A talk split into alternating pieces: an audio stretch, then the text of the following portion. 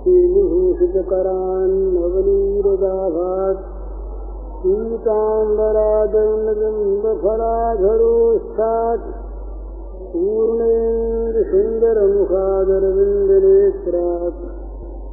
कृष्णात् परं किमपि तत्त्वमहं न जाने। ध्यानाभ्यासवसीकतेन मनसा तन्निर्गुणं निष्क्रियम्।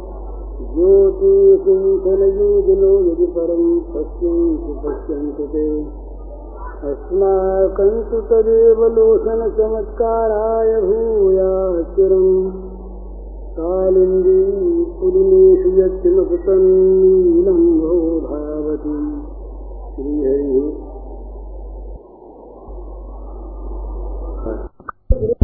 अपने प्रभु को ये प्रभु ने कराया, मैं किस योग्य था ये केवल कहता नहीं।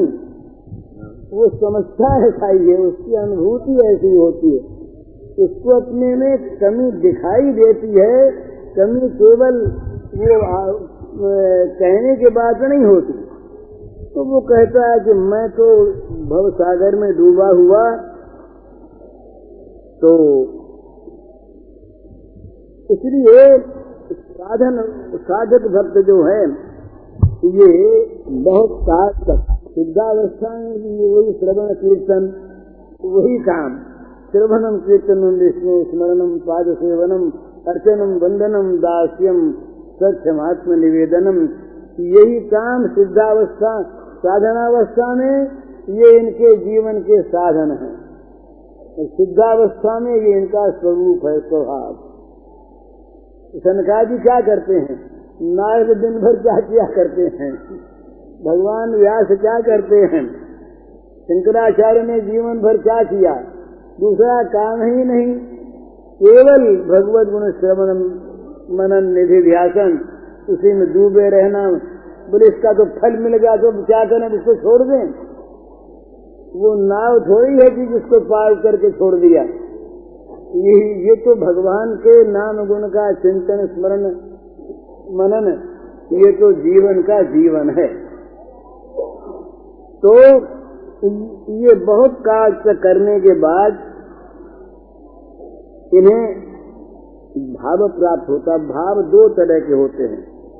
एक होता है प्रेम का अंकुर जो उसे भाव कहते हैं। और एक प्रेम की जो पांचवी सातवीं दशा होती है, उसे भाव कहते हैं, दोनों में थोड़ा अंतर है। तो कहते हैं कि प्रेम की जो प्रथम अवस्था है प्रेमस्थ प्रथमावस्था भाव इत्यभिधीयते सात्विका स्वल्प मात्रासु रक्तरासु पुलकादय कहते हैं कि प्रेम की प्रथमावस्था का नाम भाव है।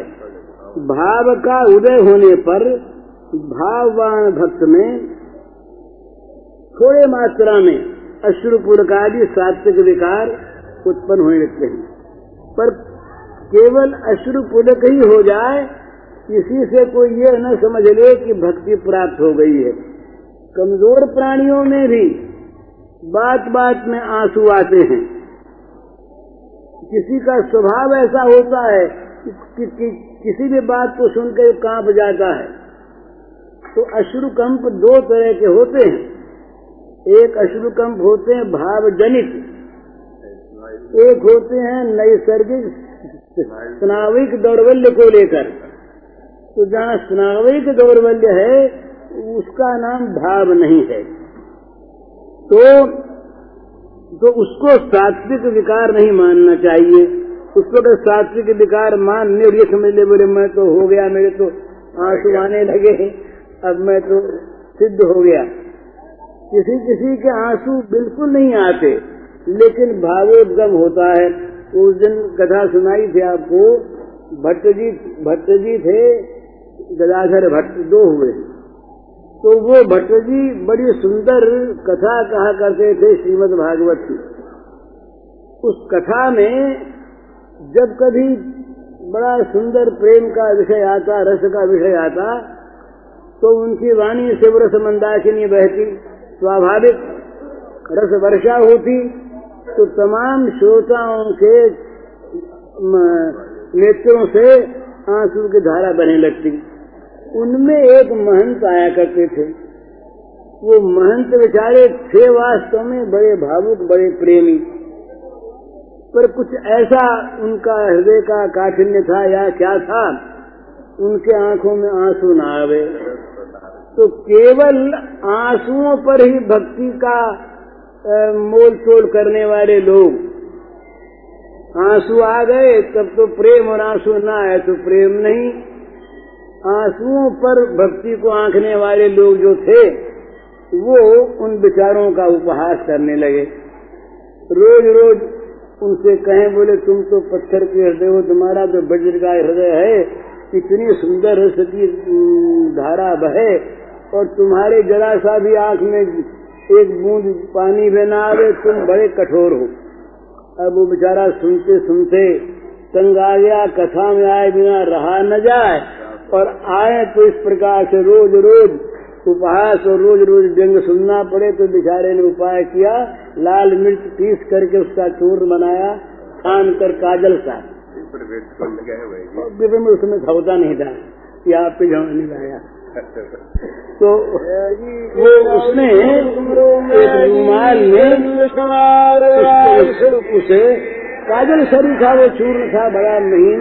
तो उसको बाँध लिया पोटली सी कर ली और रुमाल में लपेट करके जब की के आँखों में आँसू आवे उस समय वो आँसू पोछने के ढंग से और यूँ ले करके उसको मिर्च वाली पोटली को आँखों में लगावे तो मिर्च लगने से खाम खा पानी आ जाए आँखों में से। तो दूर बैठने वालों ने तो सोचा कि अब तो ये भक्त हो गया। अब तो भक्त हो गया देखो ना इसको भी आँसू में आँसू आने लगे और ये आँसू पहुँचने लगा।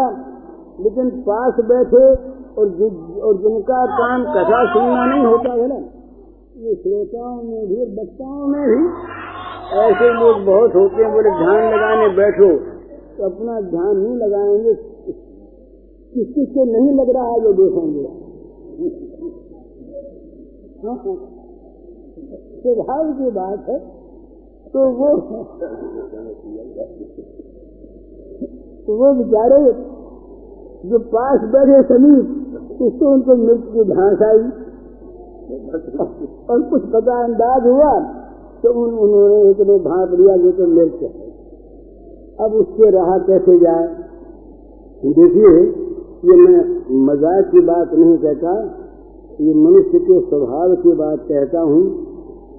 जिनको परनिंदा परापवाद में आनंद आता है, वे परापवाद का मौका वैसे नहीं चूकते जैसे ले ही आदमी धन प्राप्ति का मौका नहीं चूकता। बड़ा रस आता उन्हें। तो वो बात उनकी देख ली कि ये मिर्च लगाते हैं आँखों के। अब उनसे कब कथा जल्दी पूरी हो तो जल्दी से जल्दी ये बात कहें महाराज जी से कि देखो वो कितना धूर्त है और कितना गंभीर है। अब कथा तो महाराज जी समय पर ही समाप्त करे पर अब कथा तो भूल गया ये अब जल्दी से कहें, ये बात इसके मन में आई। कथा समाप्त हुई। कथा समाप्त हुई तो बस ये, जब सब लोग गए तो बैठा रहा। तो भरजी ने पूछा, भाई क्यों बैठे हो? बताओ। बोले, महाराज, बहुत देर से बैठा हूँ। एक बड़ी ज़रूरी बात कहनी। इतनी ज़रूरी बात है कि वो सबके सामने कहना तो ठीक नहीं लेकिन आपको सावधान करना बड़ी ज़रूरी बात है।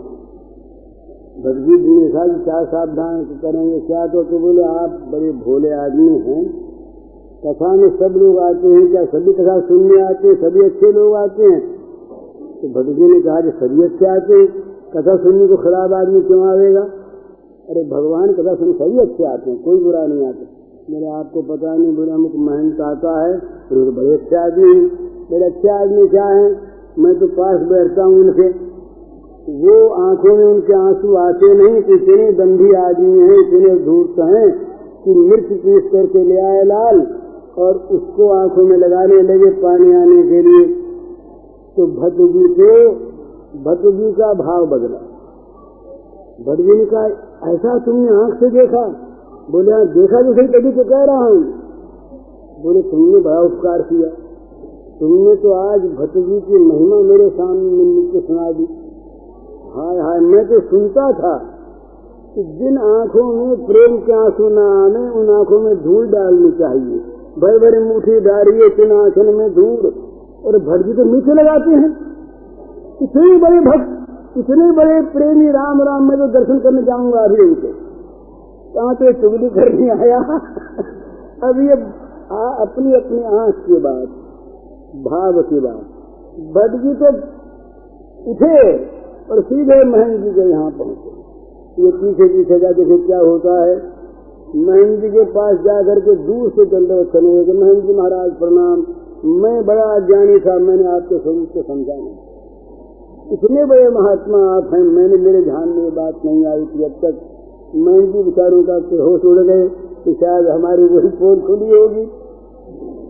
पोल तो खुली थी, पर देखने वाले की आँख दूसरी थी। कहा, महाराज मैं जी ने प्रणाम किया कैसे क्या बात हुई? तो बोले, महाराज, मैं कथा में बांटता था।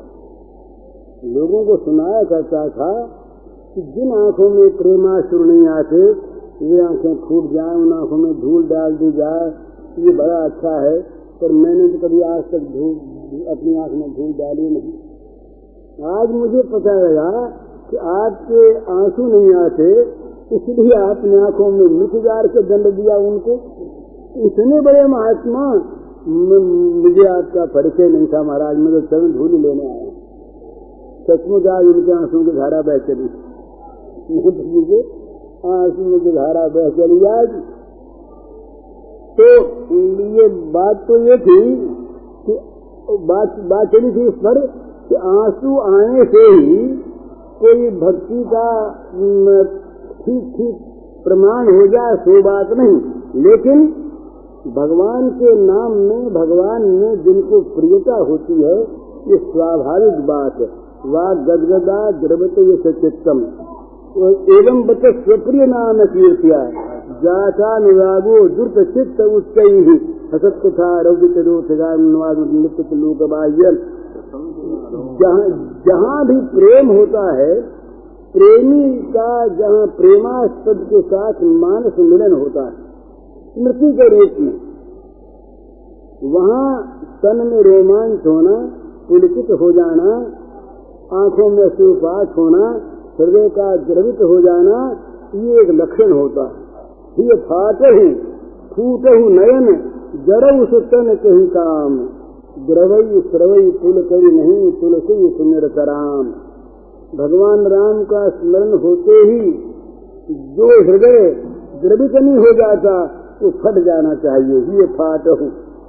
जिन नेत्रों में अश्रुपात न हो, वो आँखें फूट जानी चाहिए। और जिस शरीर में तिलकोदगम न हो रोमांच न न खड़े हो जाए उस शरीर को जल जाना चाहिए। ये फाटहू, फूटहू नयन जड़ उसे तन कही काम। द्रवई स्रवई कुल कई नहीं तुलसी सुमिर सराम। तो ये स्वाभाविक, प्रेमी को जब प्रेमास्पद का स्मरण होता है तो एक अभिनव आनंद मिलता है। वो आनंद, मिलनानंद की अपेक्षा भी कहीं अधिक होता है इसका पता भुक्त भोगियों को ही है, अथवा अच्छी भाषा में कहें तो अनुभवी लोगों को है। भुक्त भोगी का अर्थ ये कि जो भगवान के बुढ़े की ज्वाला में जलते हैं, जो इस ज्वाला में जले, उनको पता है कि इस ज्वाला में कितनी शांति है। इस आग में कितनी ठंडक है। माही पड़े आते महारस माने देख नारा दाझे जो गुजराती का पद है प्रेम पंच पावक ने ज्वाला भाड़ी पाछा भाजे जो ने माही पड़ा ते महारस माने, देख नारा दाझे जो ने कहते हैं कि जो प्रेम का पथ है, ये अग्नि की ज्वाला है। लपट उठ रही है भयानक। तो इसको देखते दूर से भाग जाते हैं, जो लोग अपने को बचाकर प्रेम करना चाहते हैं वो। ये समझने के बाद अपने को बचाकर प्रेम नहीं होता, अपने को खोकर प्रेम होता है। अपने लिए प्रेम नहीं होता, प्रेमास्पद के लिए प्रेम होता है, ये प्रेम का स्वरूप है। तो अपने को बचाकर जो प्रेम करना चाहते वो तो प्रेम के आदमी को देख कर भाग जाते हैं। लेकिन इस आग में जो कूद पड़ते हैं माँ ही पर्या, बस उनको सरस रस वो शीतल स्निग्ध, वो अमृत रस प्राप्त होता है कि वो निहाल हो जाते हैं और जो दूर से देखते हैं देखनारा दागे, देखने वाले जलते हैं। तो ये वास्तव में ऐसी बात है कि भक्ति प्रेम का ये स्वरूप है कि प्रेमास्पद की स्मृति से, प्रेमास्पद में भावांकुर उत्पन्न हो जाने पर स्वाभाविक अश्रुकम अश्रुकम ये होते ही हैं। तो तो कहते हैं कि ये अंतकरण जो है ना, उसमें जितना जितना त्याग आता है उतने उतनी सात्विकता आती है। तो सात्विक भावों के उदय के कारण से और चित्त में ये चीज़ आती है। ये श्री कृष्ण के भाव से जब तक चित्त आक्रांत नहीं होता, तब तक असली आँसू नहीं आते, असली कंप नहीं होता। तो जैसे कहते हैं कि सूर्योदय से कुछ पूर्व ही, जब पूर्व गगन पूर्वाकाश जब अरुणित होता है, उसी समय जगत का अंधकार दूर होने लगता है। हिंसक जंतु सब भागने लगते हैं रात्रिचारी। इसी प्रकार प्रेम के सूर्योदय होने के कुछ पूर्व ही साधक के हृदय में भगवान श्री कृष्ण के प्रेम की अंश छटा अरुणित होती है। वो लालिमा आ जाती है, उसी समय ज्ञान का अंधकार दूर होने लगता है। कामना, वासना विषयाभिनिवेश इत्यादि जो महाहिंसक जंतु हैं, जो दिन रात हमारे जीवन को खाए जा रहे हैं, ये सब भय से भागने लगते हैं। इस पूर्वावस्था का नाम भाव। है? तो सेवा कीर्तन आदि साधन ये भक्ति के अंगों का याजन करके करके इस भाव की प्राप्ति होती है। कहते हैं, विषय वासना, ये सगुण निर्गुण भगवान क्या है क्या ये तो हम लोगों की पीछे वालों की गड़बड़ी की बातें हैं। कभी देखने के मन में आया क्या कि ये भगवान या भगवान नहीं है? पर क्या भगवान की मान्यता उनके मन में नहीं भी थी क्या कभी? और होने पर भी क्या वो भगवान को भगवान मानती सीता दोनों ही बात ये, जैसे भगवान में परस्पर विरोधी गुण एक साथ रहते हैं विरोधी धर्म गुणाश्रय भगवान है। इसी प्रकार इस प्रेम में, यहाँ कहते हैं, नखल गोपिकानंद में भगवान अखिल देह नाम, अंतरात्म दुख, दिखन साथित तोले कौन सी चीज़ बात रही? है? नखल आनंद में भगवान अखिल जय ही नाम अंतरात्मग्रत। ज्ञान है कि नहीं? लेकिन इस ज्ञान को लेकर के वो कहीं भगवान भगवान थोड़ी कहती है। न उसमें ज्ञान में वो न चित्र महात्मा स्मृत्यागवाद है। नारद जी का सूत्र है। यथा वृद्धि गोपिका नाम कहने के बाद नारद जी कहते हैं कि उसमें ये महात्मा की स्मृति का अपवाद नहीं है। भगवान तो है ही। ये ये गोपियाँ कोई बद्ध थोड़ी ही थी। ये संसार से मुक्त रही। मुक्त होने पर ही तो भगवत प्रेम मिलता है। संसार के विषयों के कीड़े हम जो है, एक प्रेम के बाद भले ही कर लें। प्रेम मिलता कहाँ? जहाँ भोगों पर हमारी दृष्टि ललचा ललचा कर जाती है। जहाँ संसार के रूप रस गंध हमारी वृत्तियों को खींच लेते हैं, वहाँ भगवत प्रेम कहाँ है? प्रेम की बात करते हैं, अच्छी चीज़ है। तो श्रद्धा का ये स्वरूप है। श्रद्धा, सुदृढ़ विश्वास का नाम श्रद्धा है। श्रद्धामान आदमी जब भजन करने लगता है तो भगवान उसके पास साधु भेज देते हैं। साधु संग भगवान इसके पास साधु संग का अर्थ भी यह है कि जिसके संग से हमारे जीवन में साधुता आ जाए। बस सीधी बात है। साधु का संग कौन कैसा महात्मा है, कौन कैसा महात्मा नहीं, ये छानबीन करने का, निर्णय करने का अपना न अधिकार, न योग्यता। क्या पता लगे?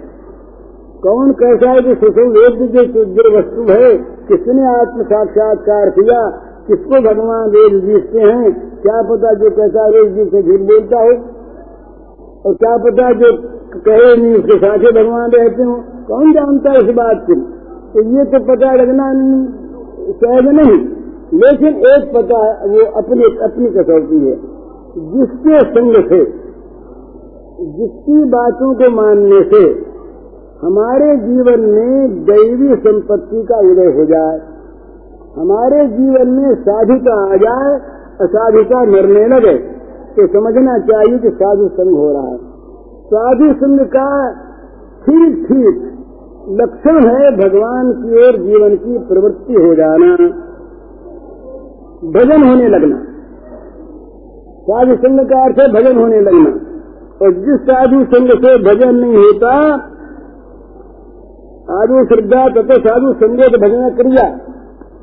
साधु संग होने पर और भजन न हो, भजन छूट जाए और किसी काम में मन लग जाए तो समझना चाहिए कि चाहे वो साधु होंगे। पर हमने साधु संग नहीं किया। हमको साधु संग नहीं मिला। साधु संग अगर मिलता तो भगवान के भजन में हमारी रुचि होती, भजन में मन लगता, भजन रूपी साधन हमारे जीवन में आ जाता भजन बनता मेरे साथ भजन अभी तो जब बिल्कुल शुद्ध हो जाए तब भजन बनेगा, अरे शुद्ध के भजन करेगा। ये एक बड़ी बाधा होती है मनुष्य के जीवन में, वो समझ लेते हैं अपनी, बोले साहब, भजन कैसे करें? हम तो पापी हैं, और पापी के द्वारा भजन होता नहीं, ये पहले शुद्ध हो जाएँगे, तब तो भजन करेंगे शुद्ध। तो शुद्ध बनोगे कैसे भजन के बिना। वो तो भजन करने पर सुदुराचार है अति वहाँ पर वो दुराचारी है ही।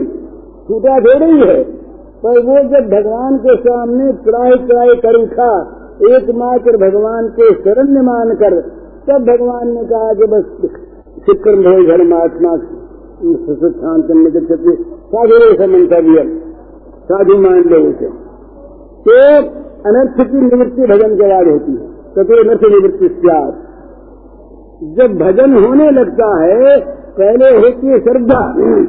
श्रद्धा के बाद श्रद्धा के मोटा रूप, समझिए, तीन श्रद्धा है।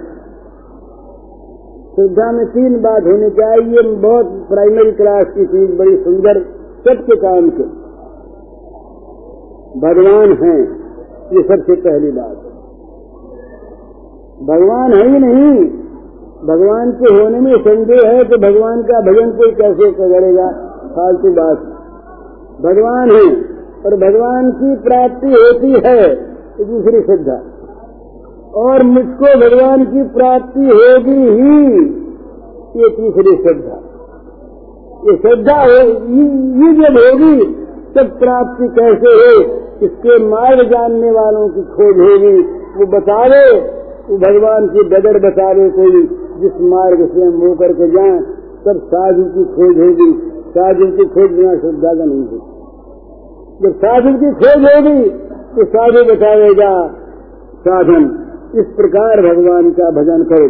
वहाँ पर अगर विवाद करने लगे, बोले, ये तुम्हारा तो ठीक नहीं, ये तो आप के बाद उनसे नहीं मिलती, ये उनसे नहीं मिलती। वो बेचारा साधु है तो कहेगा अच्छा भाई दूसरी बात मान ली। और कहीं विवाद में पड़ गए तो मारे गए, वो भी और वो भी दोनों ही।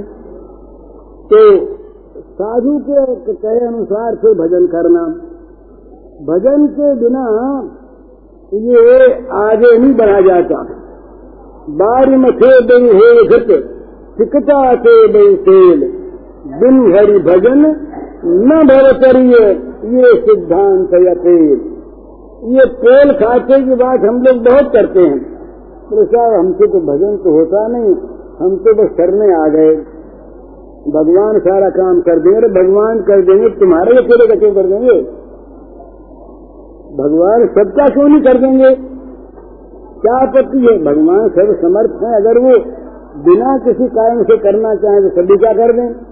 और भगवान की आँख में चाहे तो भगवान जानते हैं, वहाँ तो अकल्याण कल्याण हरि में कल्याण भी खुद बन रहे, जीव खुद बन रहे, भोक्ता स्वयं भोग स्वयं वो सब कुछ यही है, उनकी आँख में तो वो एक ही अनेक बने रम रहे हैं। एक ओम बहुत श्याम।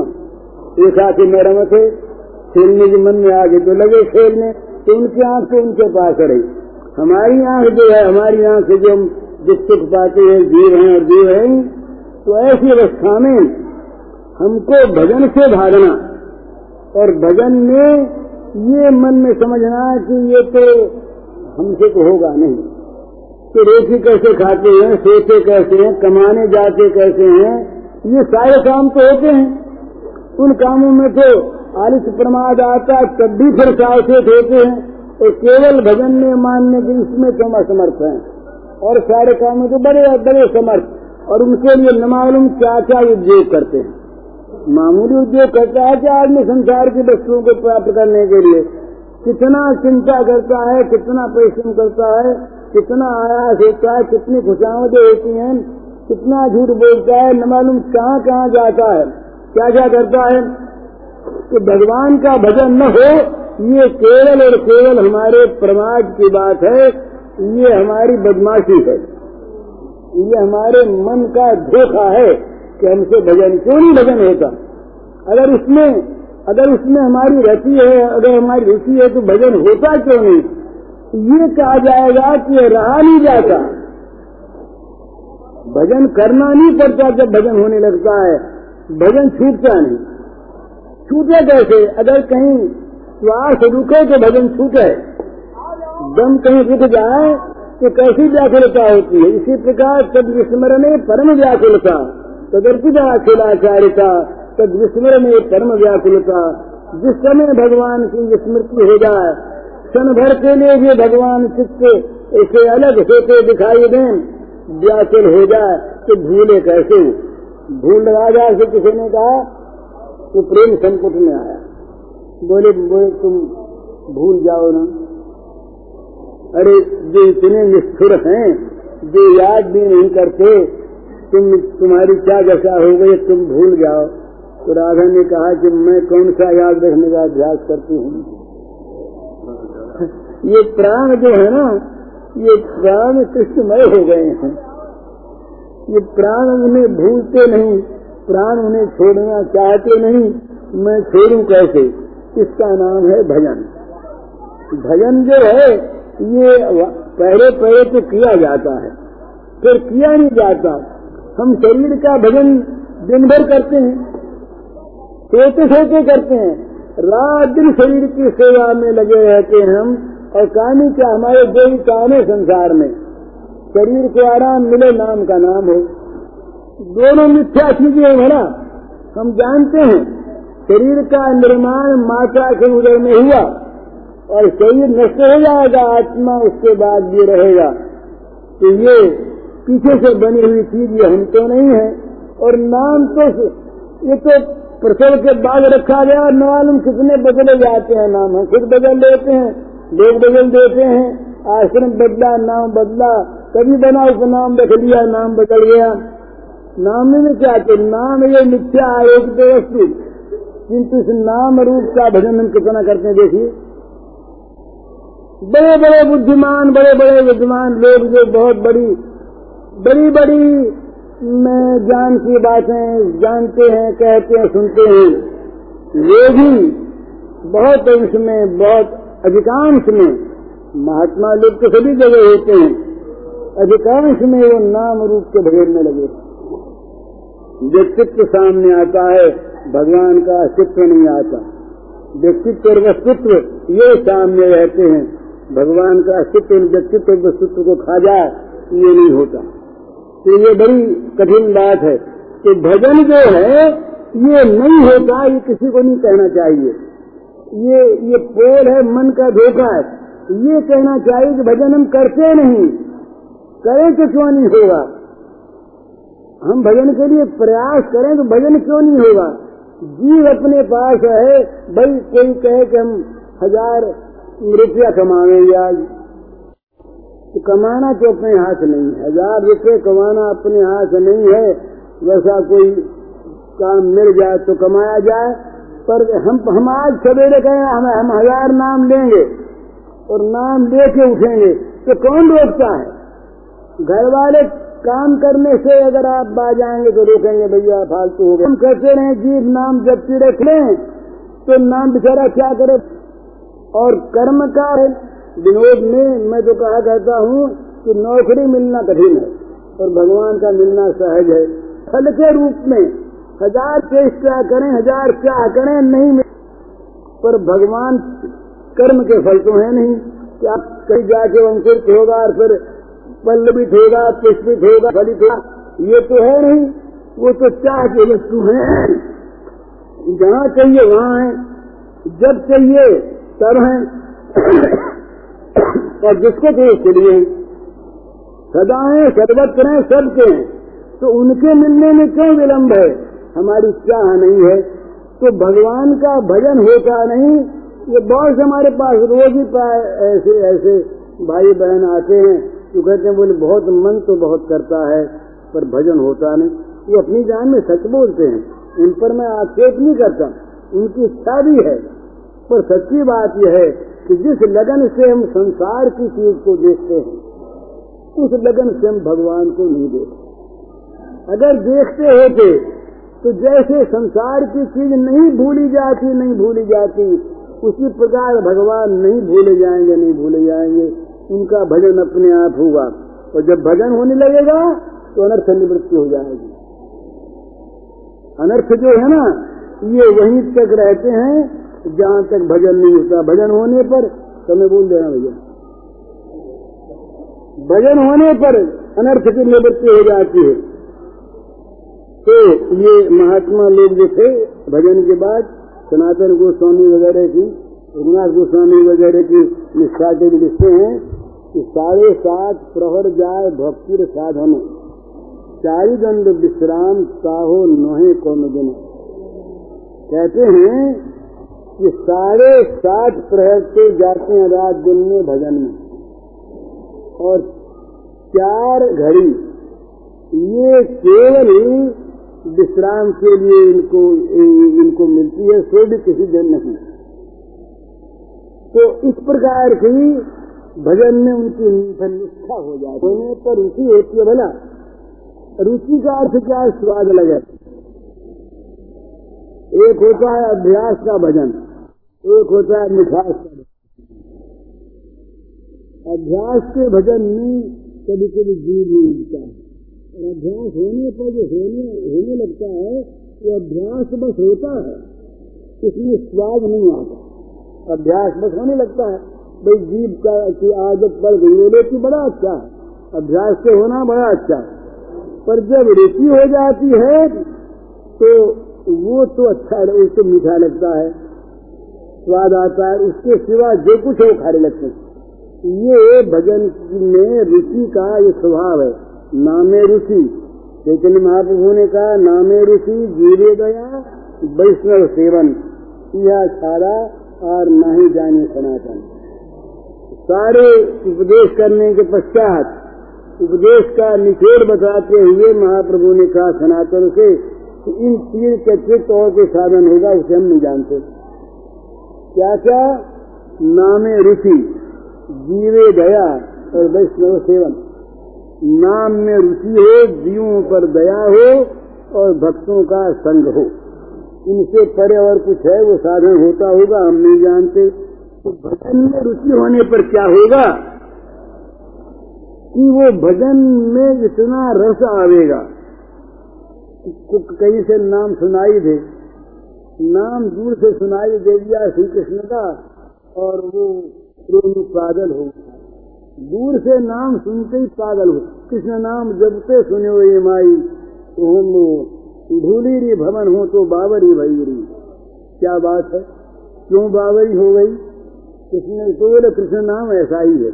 वो नाम जब कान में आया, बस वो हृदय को आंदोलित करके और ऐसा उसमें रममान हो गया कि बस जगत विस्मृत हो गया। भूली री भवन हो तो बाबरी भई उन्मत्त। ये, ये यही बात इसमें है। एवं स्वप्रिय नाम कीर्त स्वप्रिय नाम कीर्तिया। जाथा अनुरागो द्रुत चित्त उच्च हृत तथा आरोग्य के रूप गायन। उन्मादवत नृत्य से लोक बाह्य है लोग क्या कहेंगे ये परवा किसको है फिर? कोई कुछ भी कहे क्या भी कहे? ये नाच लोग दिखाने का नहीं होता। जिस कीर्तन में कीर्तनकारी नाचता है ये देखता हुआ कि लोग देखते हैं कि नहीं देखते। और, नृत्य के बाद लोग क्या कहें कितना अच्छा कीर्तन हुआ। उसमें कीर्तन का की उन्मत्तता नहीं है। कीर्तनोन्माद नहीं है। कीर्तनोन्माद जो होता है वो कितना विलक्षण। ये महाप्रभु के जीवन में आता है। ये जब निमाई पंडित रहे चैतन्य नहीं बने उस, उस, उस समय के बाद। ये बड़े महाराज न्याय के पंडित थे और विषयों के नहीं जो अत्यंत रूप से विषय है। उस न्याय के पंडित और शास्त्रार्थ में बड़े प्रवीण। ये जब गया से लौटे गया से लौटने के बाद वो सारा न्याय जो था, वो खो गया। पाठशाला में बैठे बड़े बड़े अच्छे अच्छे न्याय के विद्यार्थी पंडित सामने बैठे उनसे पाठ लेने के लिए। ये पाठ लेने बैठे और ये बोले, कृष्ण के शव कृष्ण के शव कृष्ण के शव पाहिमाम राम राघव राम राघव राम राघव रक्षवाम विद्यार्थी ने कहा गुरु जी पाठ बड़े पाठ ही तो पाठ तो सिखा रहे दूसरा, पाठ आया नहीं। वे सब के सब दूसरे दिन डेपुटेशन बना करके गए निमाई पंडित के गुरु जी के पास। शिकायत करने के महाराज, हम तो हम तो हम तो पढ़ने जाते हैं और वो तो यूँ करते हैं तो उनको बुलाया बोले, निमाई, क्या बात, ऐसी बात? बोले, हमारा ऐसी बात बात तो ऐसी बोला, ख्याल रखना, उसका ख्याल रखेंगे। अब ख्याल रखने क्या है, वहाँ तो बदल गए ना। वहाँ तो वो दूसरी चीज़ हो गई, वो फिर पाठशाला बंद हो गई। तो क्या हुआ फिर इनका? ये कीर्तन करते। तो जिस मोहल्ले से कीर्तन होता, जिस मोहल्ले में होता, उस मोहल्ले से विद्वान न्याय के पंडितों ने निकलना बंद कर दिया। पंडितों में, पंडितों ने सभा करके देखा कि तो बड़ी बदनामी हो रही है। हम इतने बड़े प्रौढ़ पंडित और हम कहीं उनके सामने नाचते हुए के सामने निकल जाए, हम नाचने लगे। जो दूसरे पंडित हमारी हँसी करते हैं, इतने बड़े पंडित हो गए, उस छोकड़े के साथ नाचने लगे। तो जरा शर्म आती है। तो पंडितों ने उस मार्ग से निकलना बंद कर दिया। तो ये उनके नृत्य का नाम तो हम भी रहते हैं। और हम ही पागल नहीं होते, होते दूसरा जहाँ से पागल होगा। तो हमारा नाम दूसरा वो सुप्रिय नाम कीर्तिया। उनका जो नाम था उस नाम में वो निष्ठा थी। वो नाम उनके प्रियतम का नाम था। उस नाम में उन्माद था। उस उस नाम में रस की धारा बहती थी। उस नाम में नाम का मद था। बस जहाँ तक वो मद की धारा पहुँची वहाँ तक सुनने वाले सब के सब उन्मत्त हो गए। ये नाम की निष्ठा। ये निष्ठा के बाद क्या होता है? आसक्ति हो जाती है। बस यही राजात्मिका राजानुगा भक्ति का मूल है। भगवान में आसक्ति। सा परानुरक्ति ईश्वरे शांतिल जी ने कहा। भगवान में आसक्ति एक होता आसक्ति का भजन। एक होता है समझदारी का भजन। समझदारी का भजन, वो निष्काम भी होता है, वो ज्ञान का भजन भी होता है, अंतकर्म के शुद्धि का कारण भी होता है, वहाँ विचार का नाम भी भजन है, वो सब ठीक है, किसी का विरोध नहीं। पर ये जो आसक्ति का भजन है, इसमें तो प्राण, हृदय आसक्त हो जाते हैं, उसमें फंस जाता है मन। फंसावट जिसको मन की फसावट कहते हैं वो फंसावट हो जाती है, वो निकाले निकलती नहीं, हटाए हटती नहीं, मिटाए मिटती नहीं, वो वो नित्य नित्य हो जाती है। और सदा वो आसक्ति, जगत की आसक्ति, जगत की वस्तुएँ, ये सारी की सारी ये अपूर्ण है और नष्ट होने वाली है, परिवर्तनशील है। इसलिए इनकी आसक्ति ठहर नहीं सकती। पर भगवान ये नित्य नवायमान है। नित्य नूतन है। इनका सौंदर्य माधुर्य नित्य नवीन रूप में परिवर्तित होता रहता है। असमोर्थ उज्ज्वलता को लेकर वो वो उन्नति के शिखर पर जाता रहता है। शिखर कभी आता ही नहीं। तो इस प्रकार से भगवान के सौंदर्य माधुर्य के प्रति जब आसक्ति पैदा हो जाती है तो आसक्ति पैदा होने के बाद फिर भाव पैदा होता ये भाव जो है, ये प्रेम की प्रथम अवस्था का नाम है। ये भाव जब पैदा हो जाए, तब समझना चाहिए कि हम प्रेम के नगर के द्वार में प्रविष्ट हो गए। तब तक बाहर ही बाहर है। लेकिन बाहर भी अगर उसकी सीमा में आ गए हैं तो सीमा में तो जब भजन होने लगता है, और जब उन साधुओं का संग, प्रेमी साधुओं का भजन भजनानंदी साधुओं का। साधु सब तरह के होते हैं, बड़े भारी योगी होते हैं। उनका संग भी बड़ा अच्छा योग मार्ग वालों के लिए किसी का विरोध नहीं, पर ये भजन वालों का जो संग है ना, जो प्रेम पूर्वक भगवान का भजन करते हैं, इनकी महाराज बड़ी महिमा, भागवत कार तो महाराज, क्या क्या भागवत का सिद्धांत है? ये तो सुखदेव जी जानते होंगे, व्यास जी जानते होंगे, अपने को पता नहीं। ये महात्मा लोग जानते होंगे जो इन पर टीका करते हैं। अपने को तो पता होता कुछ भी है नहीं। शब्दों को सुनते हैं तो बड़े प्यारे लगते हैं। तुलयाम लवेनाथ न स्वर्गम न पुनर्भवम भगवत संग संग मृत्या नाम सुमताशिष कितनी बढ़िया बात। वो कहते हैं कि किसी भगवत प्रेमी का संग मिल जाए। भगवान के साथी का साथ। भगवान में जो आसक्त फंसा हुआ भगवान में उसका कहीं संग मिल जाए और कितनी देर के लिए मिले? लवे नाथ। लव मात्र के समय के लिए भगवान के संगी का संग मिलता हो। और कोई कहे, इस संग को छोड़ो। तुम बदले में मर्त्यलोक का राज्य ले लो। बोले छुट ये फालतू बात करते हो। बोले अच्छा स्वर्ग का। बोले, स्वर्ग की बात भी सुनने लायक नहीं। अरे बोले, अपवर्ग ले लो, मोक्ष। अपुनर्भव ले लो मोक्ष बने ले कैसे तुम्हारी इस अपवर्ग अभी पुनर्भव के साथ हमारे उसकी तुलना नहीं होती दो जात की चीज़ है वो हम उस एक नवमात्र का जो प्रेमी का संघ है उसके साथ तुलना नहीं होती तुम्हारे इस अपनर्भव की तो लेने के बाद तो दूर रही। दो चीज़ समान होकर तो कहते ये लोगे कि ये लोगे तो सोचना है।